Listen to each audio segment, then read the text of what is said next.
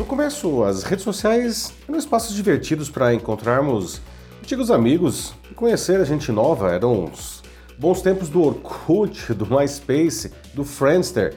O próprio Facebook surgiu em 2004 como um simples diretório de alunos da Universidade de Harvard. Mas isso mudou na última década e essas redes têm ficado cada vez hum, menos sociais. No lugar dos conteúdos inocentes de amigos e de familiares, as páginas dessas plataformas foram tomadas de publicidade, publicações de influenciadores e conteúdos de interesses das próprias empresas. Os feeds que prendem a nossa atenção se transformaram em ferramentas de convencimento fabulosas que nos induzem desde comprar todo tipo de quinquilharia até em quem votar. O espaço social deu lugar à máquina publicitária mais eficiente já criada. A redução no aspecto social teve um custo para os usuários e para as próprias redes. Há semanas o Brasil vem debatendo o projeto de lei 2630-20, apelidado de PL das Fake News, que busca regulamentar essas plataformas. E agora elas entraram de sola na briga, não? combatendo explicitamente a proposta em suas páginas. Não é de se espantar, são elas as mais impactadas pelo projeto, e não os usuários, os negócios, as igrejas ou mesmo os políticos. As redes cada vez mais poderosas e menos sociais não podem mais se eximir das suas responsabilidades e vão precisar fazer muito mais que atualmente para a manutenção saudável da sociedade. Eu sou Paulo Silvestre, consultor de mídia, cultura e transformação digital, e essa é mais uma pílula de cultura digital para começarmos bem a semana, disponível em vídeo e em podcast. Nada disso chega a ser novo, não, mas a magnitude do espaço que ocupa em nossas vidas tornou-se alarmante até. Como disse o professor da Universidade de Yale, Edward Tuft, no documentário O Dilema das Redes, disponível na Netflix lá de 2020, abre aspas, existem apenas duas indústrias que chamam seus clientes de usuários, a de drogas e a de software, fecha aspas. Algumas pessoas questionam o aumento desse poder em detrimento dos aspectos sociais. E isso vem provocando sangrias de usuários que ficam desencantados. Não? Por isso essas empresas, as redes sociais, não também são prejudicadas porque os usuários acabam migrando para plataformas menores e nichadas, onde o aspecto social ainda é relevante. E com isso, até mesmo os sonhos megalomaníacos né, de, de moguls como o Mark Zuckerberg ou o Elon Musk de ter uma plataforma onde todos fariam de tudo, ficam cada vez mais distantes.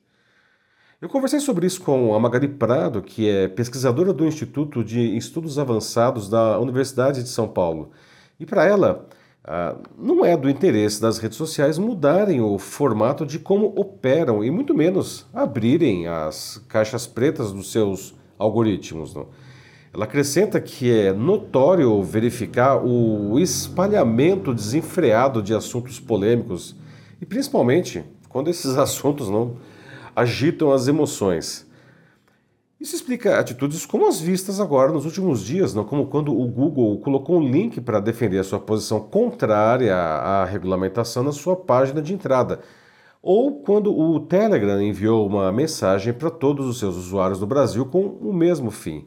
E para fazer seu ponto de valer seu ponto de vista, tá? eles não economizaram em afirmações falsas e até mesmo distorcidas. Não? No caso desse último, no caso do Telegram, ainda ele carregou em frases de efeito e, e falsas, não, como dizer que a democracia está sob ataque no Brasil, que essa lei matará a internet moderna, ou que ela concede poderes de censura ao governo. Não? E a lei não diz absolutamente nada disso.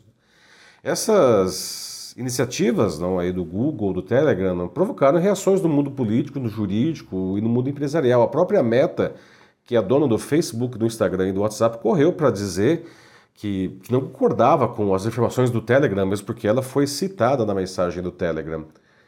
Uh, muitos argumentaram que essas atitudes das plataformas digitais poderiam ser consideradas abuso de poder econômico pela, enfim, pela enorme penetração que essas empresas têm na sociedade e pelo poder de convencimento de seus algoritmos. Apesar disso, juridicamente não dá para afirmar isso não, tá? Eu questionei isso uh, ao Marcelo Crespo, que é coordenador do curso de Direito da ESPM.